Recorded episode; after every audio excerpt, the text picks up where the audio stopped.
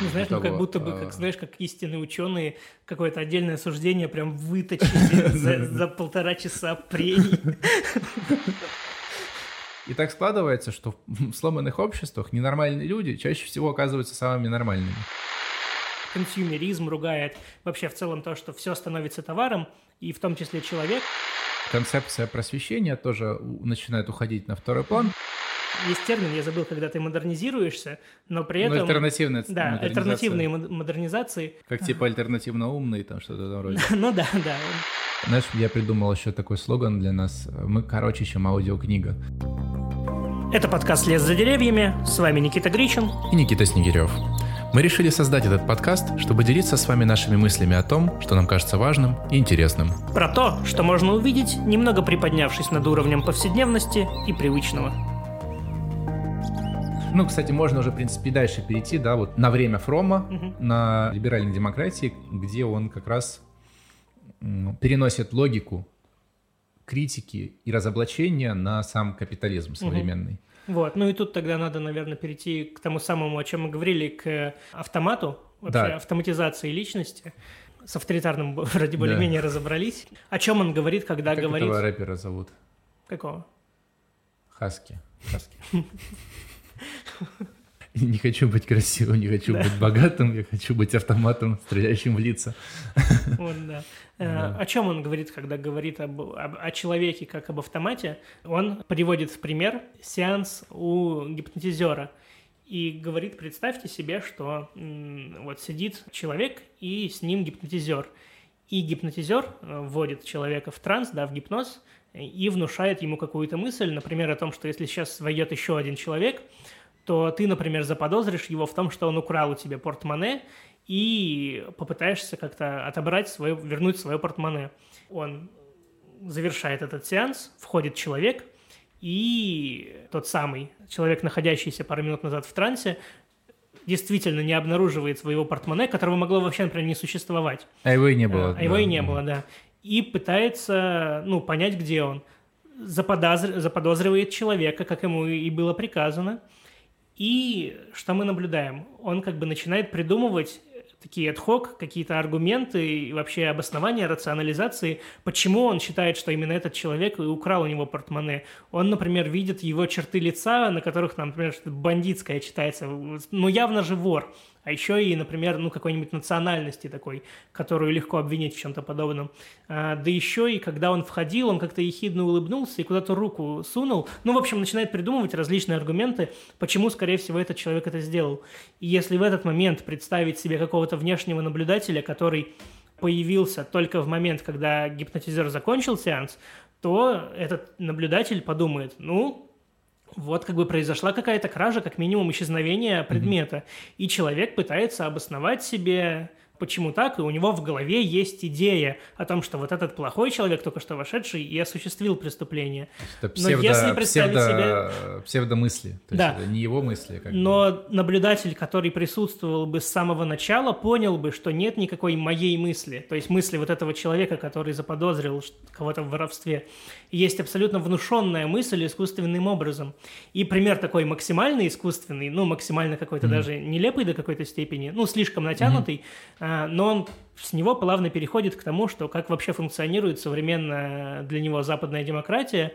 Он То есть он экстраполирует да, эту экстраполирует мысль, да? эту мысль на действительность и показывает, как, например, работает реклама. Афром вообще очень большое влияние оказал на социологию рекламы, философию mm-hmm. рекламы. Как работает реклама, как работает маркетинг, уже вовсю развивающийся в тот период. Как работает в целом политическая, ну, какая-то борьба, вообще электоральные циклы, как происходит, что сопровождает их.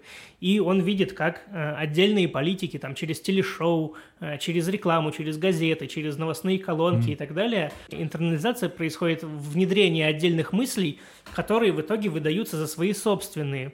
И таким образом человек, как бы, если выражать метафорически, перестает быть человеком, который сам мыслит, угу. и превращается просто в такую машину, в такой автомат, который является некоторым носителем мысли и действует на основании внедренных в него программ. Как бы реально можно представлять человека как такой э, hard, на который записывается какой-то софт, ну, да. и в зависимости от того, какой софт записан, то hard и будет э, как бы производить, тебя вычисление будет производить. Ну, это такая, как бы, гипер... Э, да, очень... Это, ну, опять же, идеальный очень, тип. Мы да. же сначала описываем идеальный да, тип да. по Веберу. Вот. Насчет как раз э, псевдомыслей. Ну, то есть, что Фромм пишет, что право выражать свои мысли, впрочем, имеет какое-то значение только в том случае, если мы способны собственные мысли иметь.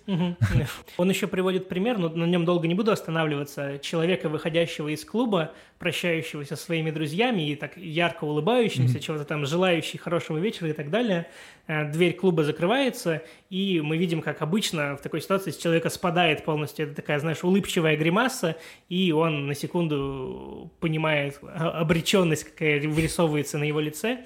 После этого примера он акцентирует внимание на том, как много мы занимаемся не тем, что, ну, проживаем какие-то события, общаемся Но с людьми, это он псевдо, псевдочувствами называет. То есть мы, мы хотим то, чего на самом деле не хотим. То есть человек испытывал какие-то эмоции, добро, ну, типа Мгм. доброжелательности, счастья, удовольствия на вечеринке. Да, но на По- самом деле, например, он просто, знаешь, по Гофману производил впечатление, чтобы, например, выбить себе повышение. Ну да. Да вообще в целом, ну а как же я буду на вечеринке, да Держать не лицо, улыбаться, да, да. подумают, что я какой-то угрюмый. Не угрюмый. позовут в следующий раз. Да, не позовут, да вообще со мной и дел иметь не будут. Да. Ну, в целом, на самом деле, я думаю, в каждом классе в школе, либо в универе был чувак, который, ну, не улыбался, Ну да. был угрюмым, и многие люди сталкивались, как к таким людям часто подходят и спрашивают, а что грустный? Ну да. И вот это вот ощущение, а что грустный, это то, чего, как правило, стараются избегать. Вообще, в целом, вот в критике своего, в своей критике западного мира, он очень много останавливается вообще на эмоциональной сфере и говорит о том, что людей, как правило, учат, Дрессируют. ра- разучивают испытывать эмоции, то есть дрессируют на меньшую эмоциональность, меньшую, меньшую эмоциональность в плане вообще богатства э- этой сферы. Ну, то есть это такая, как будто какая-то пуританская такая мораль, где испытывать э, эмоции а, активные Мгм. будет считаться... Ну, то есть для этого придумали там термины даже инфантильный, Да. там, да, или невротический. И тут для тебя уже не просто общественный авторитет, да, это еще авторитет науки. Ты думаешь, я что, буду спорить учеными, то есть? Да, Они а, вот экс- э, критика экспертности вообще особым пунктом для меня идет, потому что он показывает, как людей научили, с одной стороны, быть очень скептичными, очень критичными, но с той же самой стороны очень наивными, потому что мы, с одной стороны, очень скептично относимся к тому, что произносит любой встречающийся нам Мы не человек, вкладываем не в статусе эксперта, вообще, да. то есть, ну, ты общаешься со своим другом, и он говорит, а знаешь, бозон Хиггса, то да сё. И ты такой, да какой бозон Хиггса? Ты кто? Ну, ты просто, типа... Да кто ваш подкаст будет слушать? да, например, да. Или ты просто дизайнер. Что ты о бозоне Хиггса? Оставь это дело специалисту.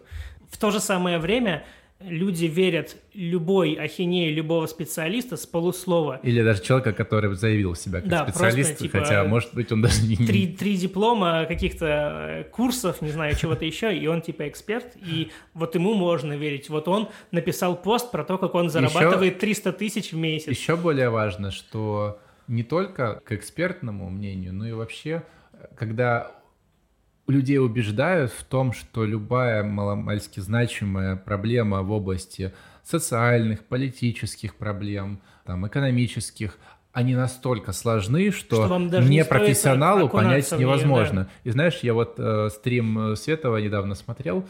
А Светов, это, может, кто не знает, это такой м, российский политик, либертарианец, там, либертарианская СМИ у него есть. В общем, он такое сказал, что говорит, я профессиональный политик, я занимаюсь политикой, я смотрю новости круглосуточно, типа по большом количестве, и для того, чтобы разбираться в политике, нужно очень много времени тратить, и простому человеку, естественно, это не понять.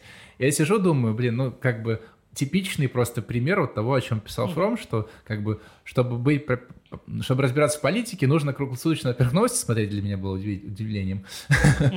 Во-вторых, э, что ты как бы имеешь какой-то ореол экспертности в вопросах, которые по большому счету не требуют таковых. Ну, то есть, нужно ли быть экспертом для того, чтобы носить обувь там Мгм. или, Ну да, да, э, да, или да, да. разбираться И в причем обуви. это доводит, это доводится именно даже до таких абсурдных вещей. Мне вспомнился почему-то мем. Нужно быть башмачником, да, чтобы носить Да-да-да. обувь в этом Да-да-да. смысле. Мне вспомнился мем, когда, условно, два динозавра стоят друг с другом, и один говорит, смотри, чувак, там метеорит летит, кажется, нам капец. Ага. И другой ему говорит, я не знаю, чувак, я в политику не лезу.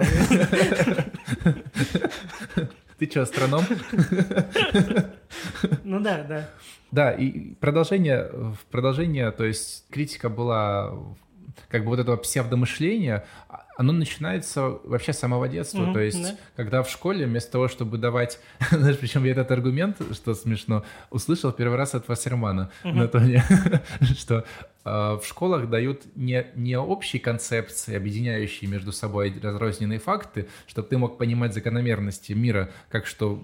Или хотя бы актуальные теории о том, как mm-hmm. это могло бы быть связано а дают разрозненные факты, напичкают просто голову детей разрозненными фактами, которые никак не связаны, и ты ощущаешь какой-то, ну, типа, винегрет, и угу. мир раздроблен в такую мозаику, и ничего не понятно, все да, слишком и сложно, и как это... раз формируется беспомощность. Вот да, это. вот то, что ты сказал, плюс еще ты тратишь огромное количество силы и энергии, изучая эти факты, поднимая вот это то, что называется эрудицией, которая является... А мозги же так не работают, даже ты запомнить даже не сможешь да, толком. Да факты... и в этом и смысла нет. Нет никакого смысла в запоминании, ты максимум выиграешь ток-шоу, типа, ты максимум сможешь выиграть ток-шоу. Кстати, вот эти вот э, шоу, да, вот это типа самый умный или какой-нибудь там викторины, вот эти, где где... Э, это же прям квинтэссенция. Это трансля... вот этого... трансляция такого образа. А меня даже больше, знаешь, что пугает? По крайней мере, ну, я не знаю, может быть, я не прав, но я замечал, чаще всего старшее поколение, вот именно российское, mm-hmm. ну, советское, проверяет эрудицию вот именно в таком понимании, как правило, через географию. То есть, знаешь, для них умный ребенок это если ты подошел к ребенку и спросил э, столицу Англии, того да? или иного государства. И если человек не знает столицу того государства, ну, типа, что с этим человеком дело иметь? Ну, ну да, типа обычно тупой, классический хейт ксенофобский про тупых американцев, которые не знают, э, где... Что Джорджия — это не только штат, Ну, типа, да, да. Про эмоциональную сферу еще хотел бы да. дополнить. Он говорит не только про то, что в целом она становится гораздо беднее, но из нее, как правило, вытесняется, наверное, самое стоящее и культурообразующая во все времена до как бы современного, а, а именно идея трагедии и вообще переживания mm-hmm. смерти, потому что э, все прошлые культуры, они так или иначе реагировали на смерть и ее осмысляли. Они были они либо предлагали, да. да, они либо предлагали какие-то картины, где, допустим, Смерть это то, что ну, просто вплетено в ткань э, жизни. ткань жизни, да. Либо отрицали смерть как таковую, говорили о ну, загробной жизни, о ее продлении ну, в бесконечно вечном. Да. Современная культура пытается закрыть глаза на ее существование. Выпихнуть просто ее за порог просто и закрыть за глаза. Дискурса, да. да. Смерти либо нет, либо она бессмысленна. Мы в каком-то из выпусков говорили про то, как к смерти относятся, например, в комиксах, mm-hmm. и, как правило, это полностью обесцененная такая, да. прошедшая все стадии инфляции и вещь, когда смерть персонажа не значит ничего, потому что он может легко вернуться через один выпуск. Ну, да. И мы просто перестаем наблюдать. Очень в редком произведении мы вообще эмоционально среагируем на какую-то смерть персонажа. Мы не волнуемся о смерти персонажа. Он либо бессмертен, просто априори, он как бы, ну, главный герой, фильм о нем, значит, он, блин, будет жить. Но это, знаешь, тоже надо делать поправку, что все-таки то, что пишет Фром, это про его время, ну, а в да. наше время все-таки уже как-то это больше уделяется внимание. Ну, то есть сама идея трагедии и трансформации героя, пережившему смерть близких, присутствует в культуре. Тут как бы, ну, тоже такие, угу. не, не так однозначно, в общем.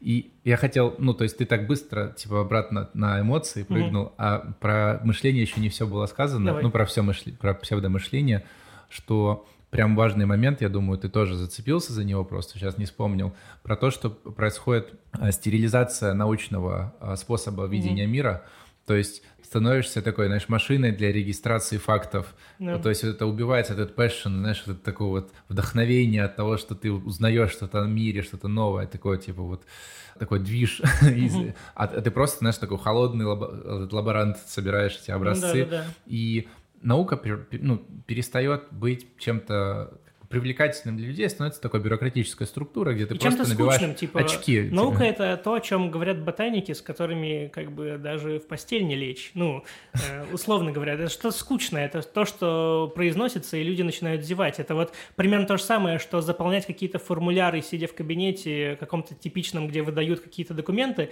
для того, чтобы сделать что-то несущественное. Да. И то же самое сидеть и регистрировать факты в лаборатории. Просто ты секвенируешь ДНК, сидишь около двух месяцев, и это просто набор набор значений, и это самая скучная в мире вообще вещь. Так примерно и рисуется образ ученого. Ну, так оно и происходит, в принципе. Да, просто за этим, ну, иногда что-то кроется, да. но... То есть когда спрашиваешь того, кто этим занимается, так продолжительно, ты услышишь в ответах, что угу. человек вдохновлен этим э, это краеугольный центр его жизни. Вот, мне кажется, еще важно упомянуть, в целом критическая школа, вот франкфуртская школа, угу. она же предлагала в целом чуть-чуть другое видение науки, там шли огромные споры, э, знаешь, там от, ну, от, от социологии просто легче всего вспомнить, там какая-нибудь парсианская школа, да, такого чистого функционализма, где угу. мы как раз-таки занимаемся такой достаточно скучной э, фиксацией фактов, выстраиваем какие-то такие сухие, знаешь, системы угу. научные, пытаемся что-то понять с позиции такого абсолютно внешнего, нейтрального, ну, насколько возможно, наблюдателя.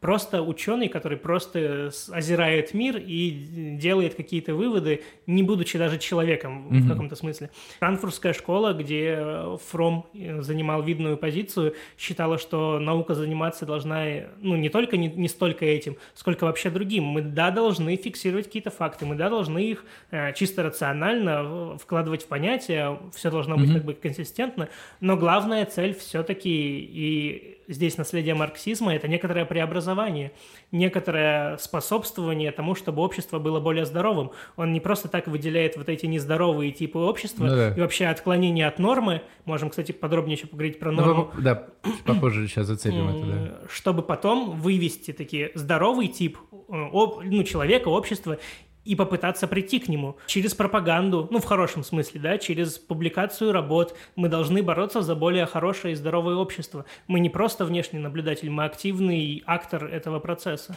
Мы сейчас про науку говорим, да, mm-hmm. и э, тут не, нельзя избежать а, проблемы истины, проблематики. Yeah. И тут же как раз э, Фром тоже дает очередной пинок под зад ну, его, его времени о том, что как раз развиваются вот эти тенденции постмодернистского как раз описания мира, где любая истина относительна, что нет какой-то универсальной истины, угу. и вот эта относительность, э, релятивизм, да, как еще говорят, э, истины приводит к тому, что ты как э, не имеешь ни моральных ориентиров, ни идейных ориентиров, ты просто говоришь, ну, типа, все возможно, все угу. допустимо.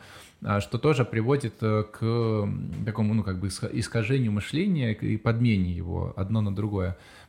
Когда говорили о нацистской пропаганде, он еще тогда упомянул, что лучшим противоядием против пропаганды является мощный внутренний идейный стержень. То есть, если для тебя твои ценности выше, чем существование нации, mm. то ты пройдешь все. И вообще, в принципе, вряд ли фашизм когда-либо mm будет возможен.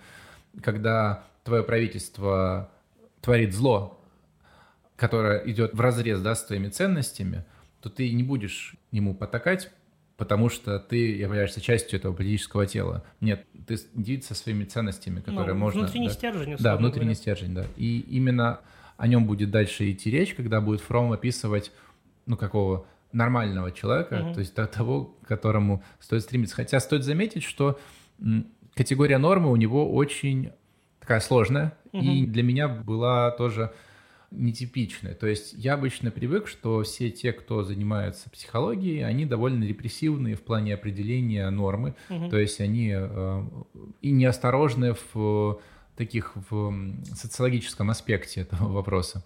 Нет, давай даже, ну, прямо сейчас тогда это и сделаем. Да, да. Просто, ну, и сейчас поправь меня, ты, насколько я помню, большее внимание этому вопросу уделил при чтении. А, я запомнил э, эту картину примерно так, что мейнстрим психология с точки зрения Фрома, в его бытность, да, mm-hmm. писателем этого текста, говорила о том, что норма, как правило, это то, и нормальный человек – это тот, кто как можно лучшим образом вписался в существующее общество. Mm-hmm. То есть кто максимально пригоден, кто лучше всего носит на себе ту самую социальную маску, социальную роль и свой статус. Для Фрома это совершенно не так из того, что мы уже часа два, наверное, описывали, потому что общество может быть предельно больным, э, и тогда человек, вписавшийся полностью в это общество, по определению является нездоровым, а наоборот больным, потому что общество больное, и он полностью встроил в себя его ценности. Несколько иначе я понял. А, то есть норма состоит из двух элементов.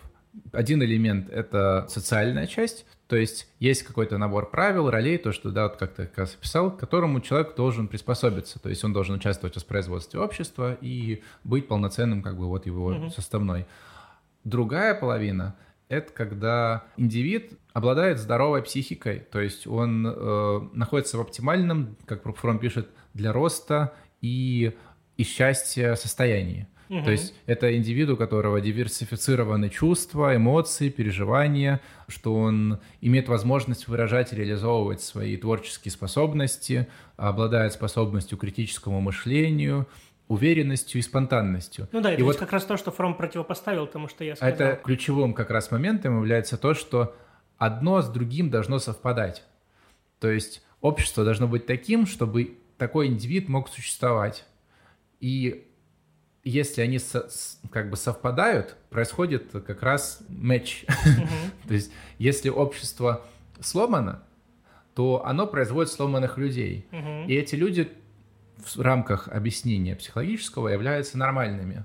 Но с Мгм. точки зрения человеческой морали, из которой исходит Фром, они не считаются. То есть там категория нормы им не оспаривается, это ос- оспаривается им этическая сторона. Мгм. Ну просто я так понял, что, ну почти, по крайней мере, я до сих пор не вижу, как бы Ага. это противоречило тому, что я сказал. Ну просто более подробная картина. Ну, то есть он не Потому что- отрицает, он не отрицает, Просто он в э, понятие это норма вкладывает больше, чем э, просто э, функциональная приспособленность к обществу. Да, он то есть дает моральную оценку Да. еще. Если общество сломано, ну вот, например, монополистический капитализм – это сломанное общество, которое производит... Если ты к нему приспособишься, то, скорее всего, ты станешь авторитарной личностью или Мгм. человеком-автоматом, человек, который подменяется домазохистскими стремлениями любовь. Да, то есть Это- не станешь нормальным человеком. Как раз он говорит, что он будет использовать слово «авторитарная личность» вместо «садомазохизм», «садомазохист», потому что это нормальный человек в рамках В рамках того общества, но не общества. для методологии Фрома. Да, да, да. вот.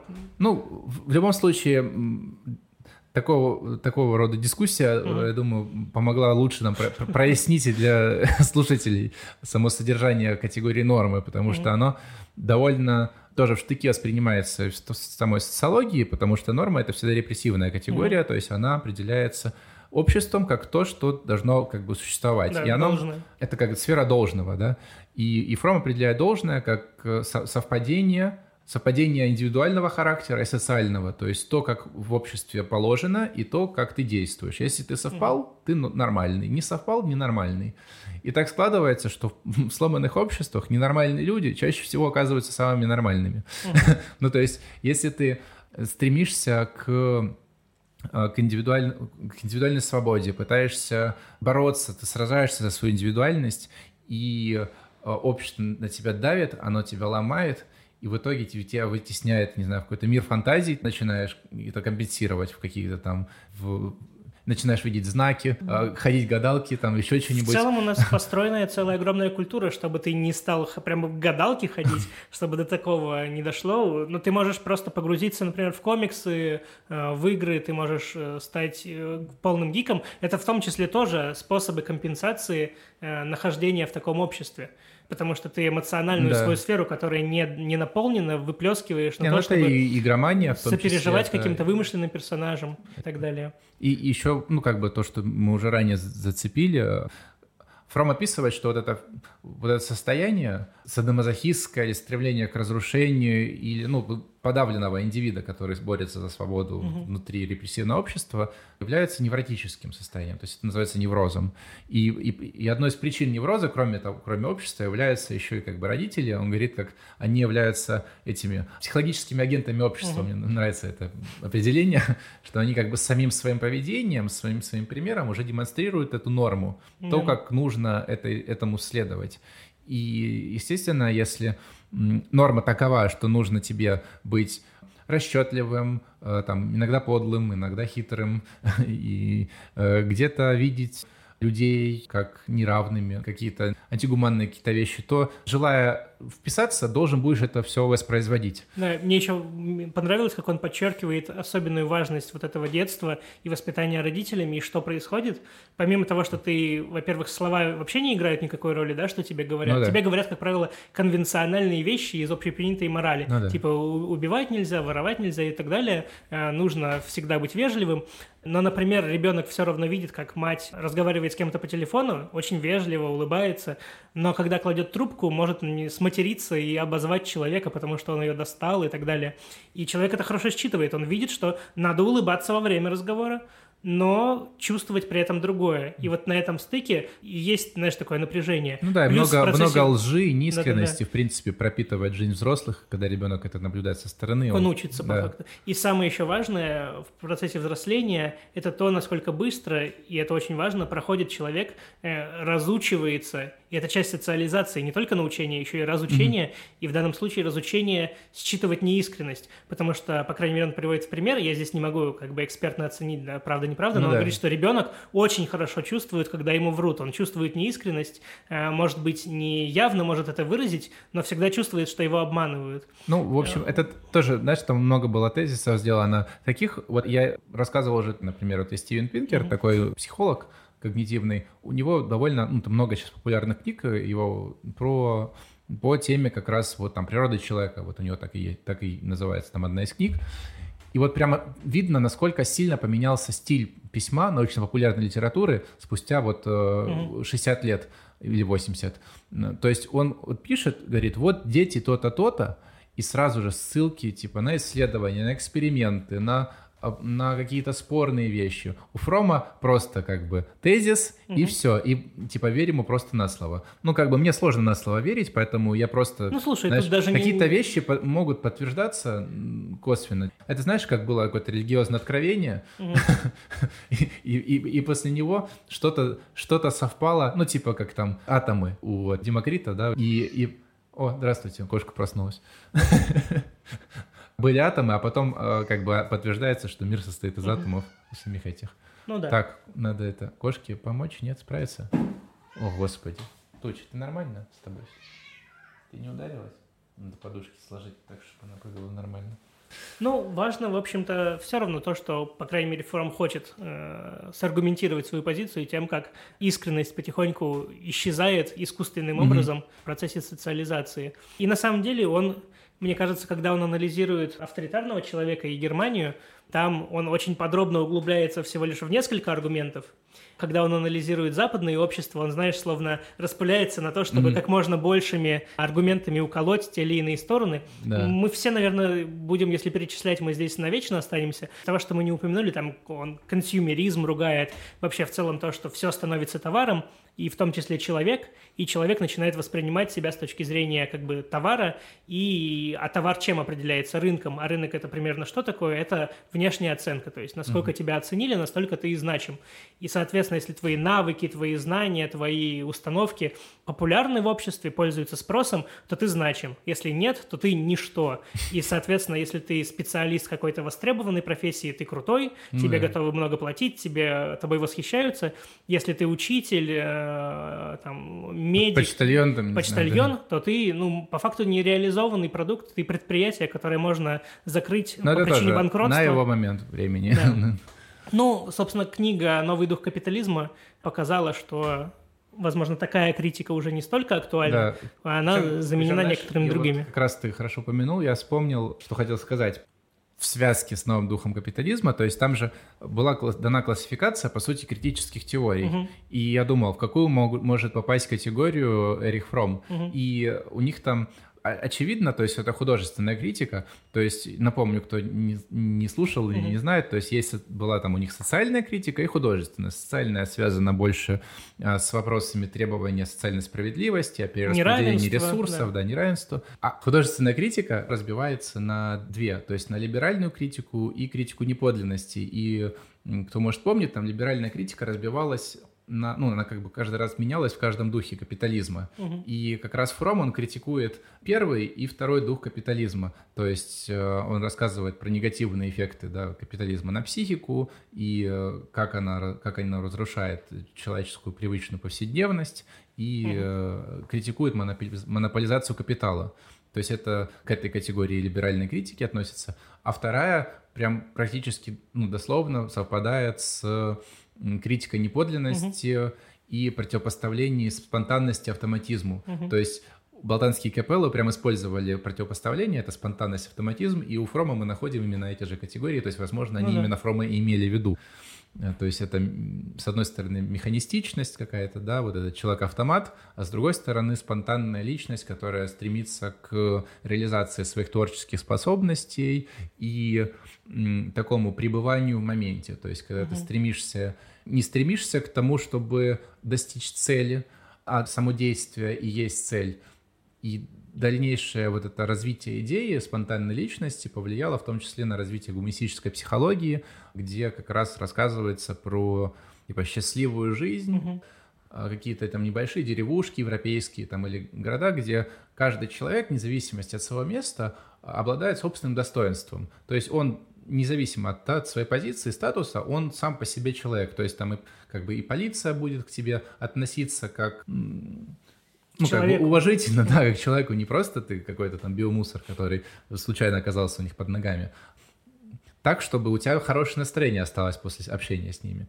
И в целом, как бы такое отношение сформировано благодаря таким вот людям, как Фром, mm-hmm. и мне кажется, он мог бы гордиться собой. Ну да, можно, вот если вспомнить циклы рекуперации, да, то э, по факту тот самый, та самая критика капитализма, в данном случае художественная, которая шла в том числе от него, от 40-х до там 68-го где-то года, даже до 70-х, в том числе от его коллег по франкфуртской школе, просто по там, новым левым того времени, она оказала, по крайней мере, она вызвала в капитализме стремление адаптироваться к этой критике. Ну да, вот э, корпорации, там, да, какие-то организации, сообщества людей были вдохновлены, восп восприняли эту угу. художественную критику и положили ее в основу э, даже бизнес-процессов, как мы описывали, да, в плане того, что менеджеры — это типа это синоним творческого человека, да, который угу. постоянно что-то там, движ какой-то ищет, объединяет людей, какие-то самореализации занимается.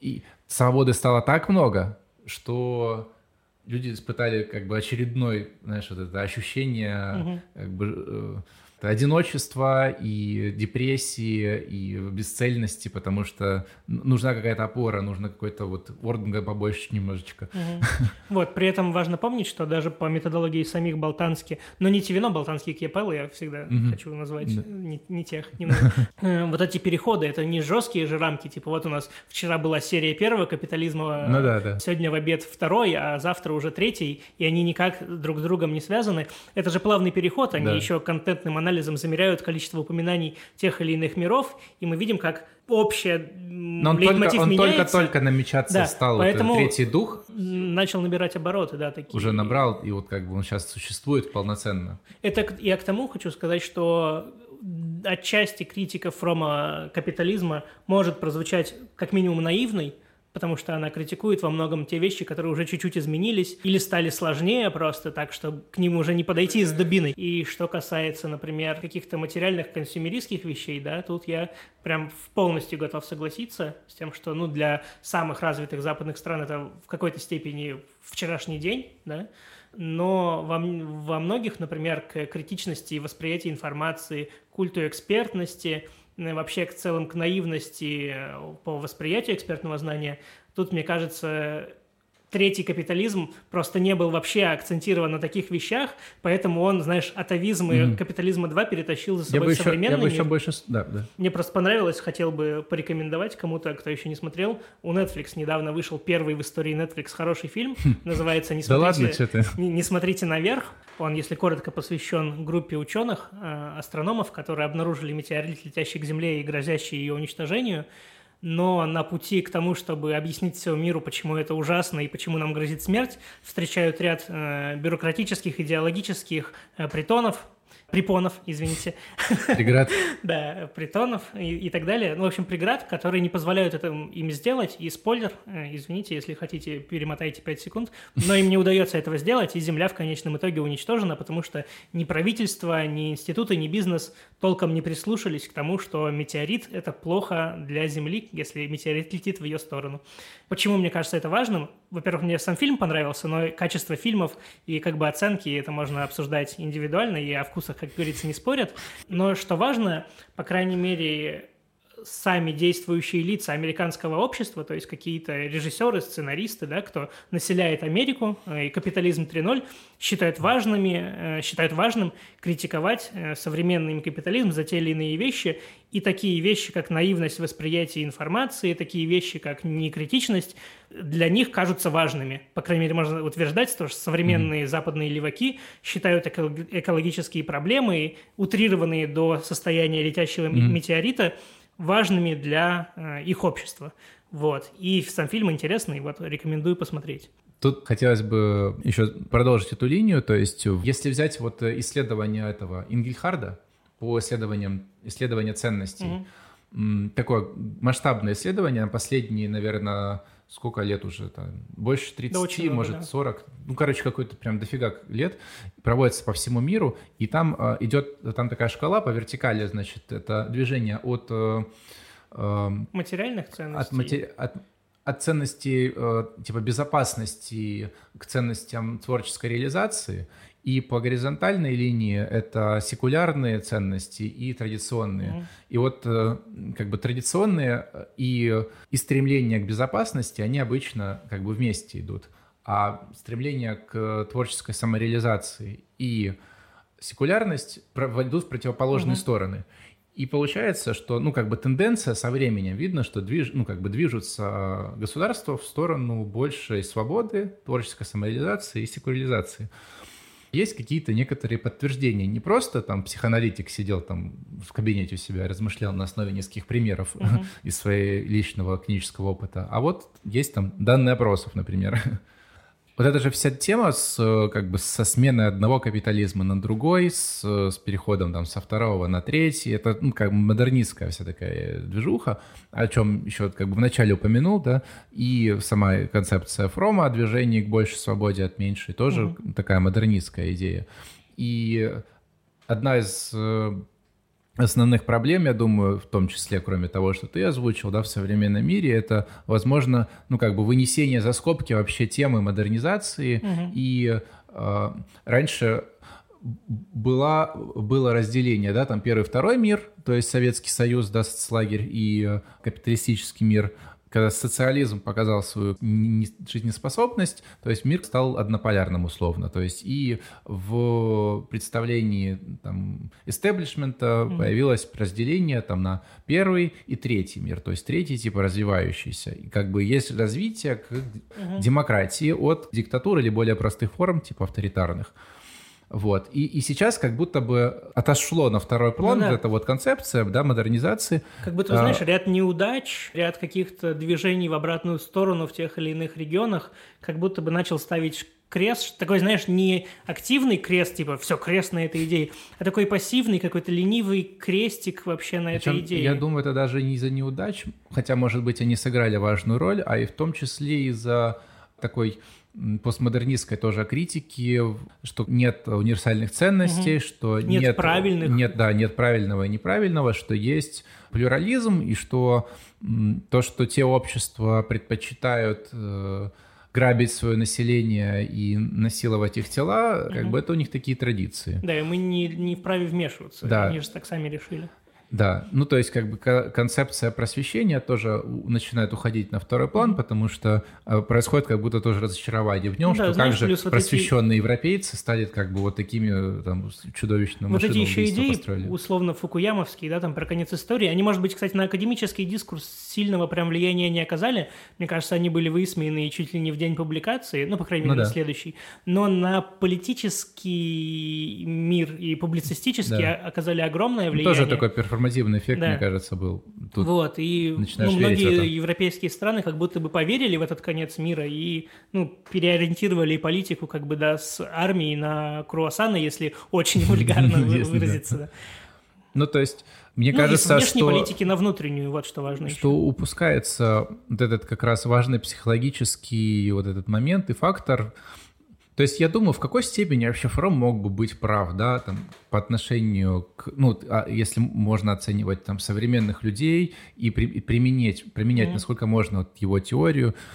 По большому счету это же про какую-то ментальность, но без связки с нацией, а со связкой к какому-то там региону, вот, европейский регион и прочее, где вот есть определенная определенные привычки, определенные способы адаптации к, к устройству общества. И те формы адаптации, которые прошли там, европейцы за это время, они отличаются там, от форм адаптации, которые, например, привычны для Ближнего Востока mm-hmm. или для Китая, там еще каких-то стран, которые не так давно просто были э, аграрными территориями. И отказ просто от принятия того, что нужно придерживаться каких-то общих ценностных рамок и правил, приводит к тому, что консерваторы взрываются в возмущениях о том, что там наплывают мигранты, которые не mm-hmm. хотят придерживаться там европейских норм и правил. С этим Фром не имел дела, то есть uh-huh. он имел дело с, ну как бы совершенно обратной идеей, что вот есть это движение в сторону свободы, а тут как бы те, кто эту свободу получил и те, кто ее уже каким-то образом содержит, он ее сдает, но уже не, не в подчинение диктатуре, а просто тем, кто эту свободу с собой забирает. Не, ну знаешь, вообще достаточно интересный вопрос, как бы Фром написал, да, столкнувшись с такой проблемой разницы цивилизаций, потому что все же сама работа Фрома, она очень европоцентрична, потому что он задается вопросом даже не в целом, ну, почему некоторые люди так яростно бегут от свободы, да, там на самом деле, если читать внимательно, очень локальный вопрос, почему люди, которые еще вчера готовы были пожертвовать все ради свободы, получив ее той же как бы энергии, также, также активно бегут от нее завтра, имея в виду Германию, которая вчера еще добивалась свободы э, всеми силами, э, там и революции и прочее, сейчас также активно от нее отказывается. Я даже не могу, ну точнее могу, но боюсь предположить, что Фром бы в данном случае сказал. Интересно, чтобы он еще сказал с точки зрения э, ну, исследования Восточной Европы пост, угу. постсоветской. То есть, знаешь, я пока читал, у меня возникла такая параллель, что вот постсоветские люди в 90-е годы были приблизительно как средневековые крестьяне, которые были вырваны из средний класс, точнее, вырваны из, своего, из своей повседневности, из своих цехов, буквально из э, своей нормальной какой-то понятной просчитанной жизни, то есть ты более-менее понимал, что будет и как это будет устроено, а тут происходит просто какое-то типа сумасшедшее просто угу. изменение, пертурбации, движение людей, денег, кто-то слишком сильно богатеет, кто-то катастрофически теряет все, ничего не понятно, и хочется как бы от этого куда-нибудь скрыться в что-то более уверенное, в что-то более стабильное. Угу. Мне еще знаешь, что Тут кажется... возникают авторитарные лидеры и, и главы различного, различных сект, которых было не так мало. Знаешь, что кажется еще интересным? Фром же по факту выделяет ну, три типа личности, да, два из которых реальны, третий из которых скорее как некоторая такая цель, ну, какой-то да. такой маяк э, в темноте на море. И этот тот самый здоровый как бы тип человека, mm-hmm. который э, представляет собой целостную, спонтанную, свободную личность, достигшую состояния не только свободы от, но и свободы mm-hmm. для, и в спонтанной такой самореализации проживает свою судьбу и реализуется, испытывает чувство любви, но не такое депрессивное, mm-hmm. когда мы просто подавляем объект своей любовью, а когда объект является лишь таким триггером, вызывающим внутреннее чувство, где любовь — это само протекание некоторого чувства, mm-hmm. а не просто его порабощение э, какого-то человека, например, да. или животное, которое ты любишь. Фром приводит в пример в основном художников, которые в процессе творчества приближаются да, к какому-то своему mm-hmm. пониманию и воплощают его, и испытывают, ну, счастье, да, жизни, говорит, что есть проблемы, конечно, с тем, что у нас есть некоторое клеймо, такое э, негативное сигма на художниках, потому что мы очень высоко оцениваем и самих художников, и их произведения, если они добились успеха, mm-hmm. но абсолютно не признаем и считаем какими-то маргиналами, э, ничтожествами, неудачниками художников, которые не смогли этого достигнуть. Э, хотя нам надо перейти к пониманию того, что художники значимы сами по себе, потому что важно именно творить, а не продавать свои творения. Вот. И отводит также это некоторым ученым, которые тоже в порыве какого-то научного интереса mm-hmm. смогли э, добиться вот этого спонтанного состояния отдельных мысли, мыслящих людей. Но ну, по мнению Фрома, это не стало доминирующим состоянием, а доминируют вот те самые первые два типа, что в фашистских режимах типа Германии, что в демократических mm-hmm. типа современной ему Америки. И было бы интересно, если бы западный мир, прежде чем э, модернизировать остальные, смог бы хотя бы локально добиться очень большого доминирования, значит, это здорового типа. Мне кажется, если бы появился настолько здоровый тип общества, э, хотя бы, знаешь, ну, чтобы большая часть людей в нем была здоровой, мне кажется, остальной мир, может быть, даже не пришлось бы прям уговаривать модернизироваться, может быть, тенденция к модернизации была бы более выраженная в третьем мире. Потому что сейчас в странах третьего мира можно встретить, по крайней мере, ну, знаешь, такую аргументированную, возможно, некоторым э, слушателям пока кажущуюся странным, но аргументацию, почему не стоит искренне модернизироваться. Или хотя бы стоит изобретать, ну, знаешь, третьи пути, э, изобретать э, модернизацию по-своему. Угу. Есть термин, я забыл, когда ты модернизируешься, но при этом... Ну, альтернативная Да, альтернативные модернизации. Как типа альтернативно умные, там что-то там вроде. ну да, да, по факту как-то так. Ну, потому что мы явно наблюдаем не только то, что западный мир стал испытывать меньшую потенцию в том, чтобы модернизировать остальной, но в том, что и запрос-то гораздо ниже, чем был еще, например, в 20 веке. Запрос как будто бы сильно ниже. Мне думается, что аргументы, которые приводятся как бы теми, кто придумывает эти альтернативные пути, они, ну, по большей части являются инверсией сильных сторон западных обществ с развитой демократией, да, с развитой экономикой, в том смысле, что чем оно более сложно, чем больше в нем разумных людей, тем более сложно и кризисно проходят любые, даже мельчайшие проблематичные этапы своего существования, потому что у каждого есть свое мнение, каждый э, имеет право голоса, э, есть много центров силы, центров принятия решений, и они между собой постоянно дискутируют, и это кажется со стороны балаганом или каким-то беспорядком. Ну, как обычно это демонстрируют. И если ты демонстрируешь демонстрируешь такой решительности однозначности моментальной, то это воспринимается как какая-то слабость, например.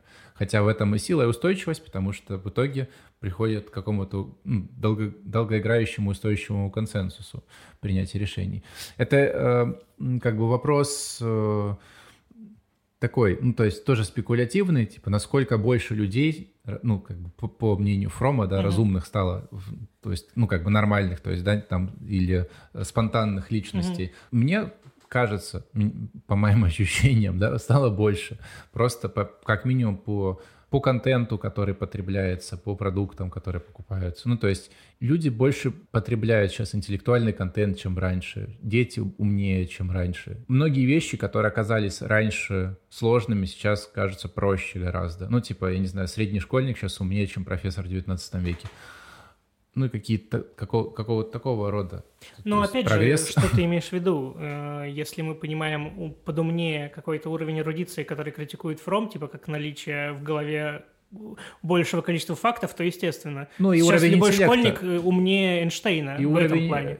И Но умнее ли Эйнштейна? Выше. Есть такой феномен интересный, называется эффект Флина, угу. связанный с проведением тестов IQ. То есть э, известно, что тесты IQ, а, как они формируются? То есть берется, берется, проводится тестирование среди населения, а потом смотрится, какой средний балл у них есть. Этот средний балл берется средний по распределению. Ну, то есть каждый новый раз, когда проводится тестирование, проводится вот эта центровка по средним. Mm-hmm и определяется как раз по сторонам, то есть небольшой процент тех, кто плохо сдал тест, и небольшой процент тех, кто тест сдал хорошо. А большинство это вот как бы среднячок, то есть угу. те, у кого средний тест IQ. И каждая новая итерация проведения тестов, там 5-10 лет, она отцентровывается по новой, по, сред... по среднему. Ну, по типа... факту у тебя распределение смещается перед, да, ну, и, постоянно. И да, и поскольку распределение смещается в сторону более сложных угу. вопросов, то этот эффект зафиксировали, называли его эффектом Флина. То есть, что типа школьники, студенты, ну, типа люди, которые задают тесты, отвечают на более сложный вопрос в большинстве своем mm. с течением времени. Ну, смотри, нет, э, аргумент про IQ, там, мне кажется, до какой-то степени неоспорим. Э, я к тому, что сам Фрам пишет, что нет никакой проблемы с интеллектуальным развитием. Он говорит, что в 20 веке, когда он пишет, он говорит, что э, разум человека на уровне 20 века, но сердце человека, ну, под сердцем, mm-hmm. что он понимает, понимает, мы уже обсуждали. Ну, да? типа эмоциональный А, на уровне, условно. на уровне каменного века. И я уверен, что сейчас э, он бы мог сказать, что уровень интеллекта человека на уровне середины 21 века. Но сердце человека может быть на уровне золотого, э, бронзового У века. меня тут тоже припасен аргумент.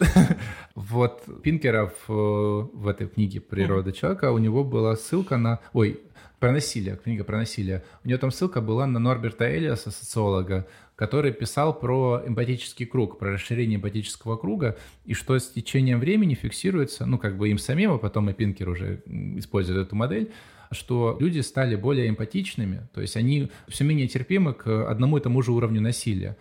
И сейчас люди наиболее нетерпимы к проявлению насилия. То есть помнишь, мы еще когда, я не помню, мы это говорили прямо на подкасте или нет, Мгм. что вот нынешняя война, например, она воспринимается как что-то немыслимое. Ну, то есть Мгм. как... Ну смотри, мы это говорили уже сколько? Сто с чем-то дней назад.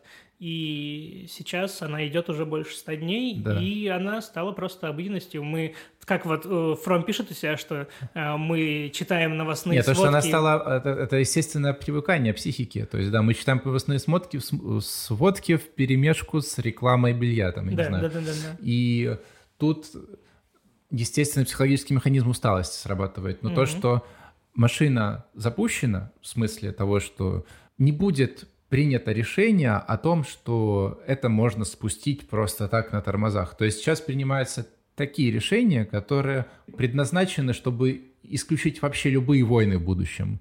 То есть показать такой ответ, который может не позволить никому эти войны совершать. Мгм. Но у тебя, кстати, более оптимистичный подход, чем у меня. Мне кажется, что очень недостаточно все решения. Ну, да, тут так- вопрос, опять-таки, столкновения в демократических странах с большим количеством внутренних проблем, которые играют не на пользу быстроте, наверное, да, принимаемых решений. Вы, кстати, я сейчас обращусь на секунду к зрителям. Вы не думаете, что я настолько пессимист и считаю, что и капитализм западный отстой, и у нас отстой, и что вообще все в мире отстой. Я просто, когда слышу от Никиты такой уровень восхищения, у меня что-то Ну, внутри понятно. берет желание, ну, А у нас с тобой- создать э, оппозицию, У чтобы нас позиции... внутренний саморазгон получается просто потому, что я когда слышу, что ты так сильно критикуешь, я думаю, блин, и так все Почему не критикуют. спро- так несправедливо, И так да? все критикуют этот капитализм, типа его и так уже пинают даже последний бродяга. Да, типа, ну вот почему его надо если- хоть кто-нибудь, чтобы кто-то хотя бы сказал хорошее слово в пользу. Ну да, я это тоже понимаю. Но представьте, как было бы скучно, если бы мы, например, вдвоем просто сидели и хвалили капитализм, э, или как было бы депрессивно, если бы мы оба ненавидели все вокруг Ну да. и критиковали. Да, в этом ценность большая. Я думаю, надо заканчивать. Мы Да. очень, очень много сказали. Да. Когда не знаешь, как заканчивать, заканчивай хоть как-то. Вот. И, ну, хотелось бы сказать что мы уходили во многие частности, мы обсуждали и разные исторические эпохи, разные общества э, в разные периоды времени, разные психологические, социальные, экономические аспекты. Мы обсудили и Мартина Лютера, ой, не Мартина Лютера Кинга, Ну, другого. Мартин- Мартина, Э, э, Мартина Лютера просто. Да, просто, просто Мартина Лютера и Кальвина, и Ги- Гитлера, кого только не обсудили, но все это на самом деле было для того, чтобы подчеркнуть глубину и различные аспекты одного Главное самого главного вопроса. двух Да, бегство от свободы, мы его обсудили, и главное это в этом э, мораль, мне кажется, в книге более-менее однозначно вырисовывается, что нам надо дорасти до состояния общества, когда мы сталкиваемся с появившейся свободой, с появившимся маневрами для движений в разные стороны, когда мы остаемся в каком-то смысле наедине каждый сам с собой, нам надо не искать какие-то пути вернуться в комфортное, но ужасное состояние, становясь жертвой, да, ст- становясь просто созависимым каким-то или просто зависимым э, человеком, нам надо искать новые какие-то связи, нам надо искать новые основания для дальнейшего э, пути, надо искать позитив э, и надо искать свободу для. Мы освобождались, мы сбрасывали кандалы церкви, мы сбрасывали кандалы политики и так далее, не чтобы потом вернуться к ним только в фейковом состоянии, мы Ну да. сбрасывали, чтобы э, заниматься творчеством, чтобы заниматься музыкой, чтобы заниматься сексом, э, чтобы заниматься наукой, чтобы заниматься тем, в чем мы видим реализацию своего творческого, эмоционального, интеллектуального потенциала. И это вопрос на который никто за вас не ответит. Мораль книги в том, что никто не ответит за вас на вопрос, что вам делать в этой жизни, куда идти и какой стаи им примкнуть. Нет никакой стаи, есть только вы. И в том, что вы, ну, в каком-то смысле одни, в этом и горе, и дар, зато вы можете решать, что делать со своей жизнью.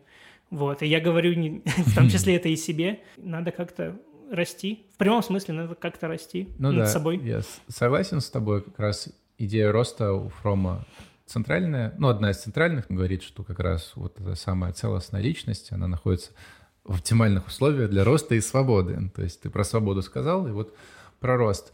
И я бы еще, наверное, дополнил в разрезе идеалов, о которых Фром говорит, для него само, самоочевидным и само собой разумеющимся являются вот три идеала. Это свободы, справедливости и истины. И я как-то своими собственными размышлениями тоже сам пришел к этому, и я порадовался тем, что они совпали с, с таким э, известным э, интеллектуалом э, прошлого. И э, в настоящий момент, мне кажется, это действительно такая очень важная и ключевая отряда, э, которую нужно тоже так как бы держать в уме в сложные времена, потому что именно они проверяют как раз на прочность э, эти самые идеалы.